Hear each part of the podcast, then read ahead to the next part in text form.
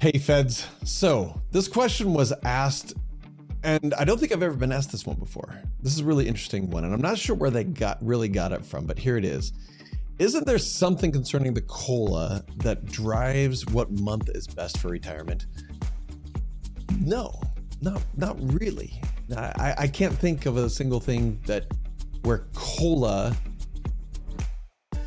one of the rules of cola would make it so that you would want to retire one month, you know, April versus July, you know, for example. No, cost of living adjustment uh, will happen kind of prorated wherever you retire anyway. So, no, you're free. Go live your life. Go choose a go choose a month that's good for you. Enjoy it.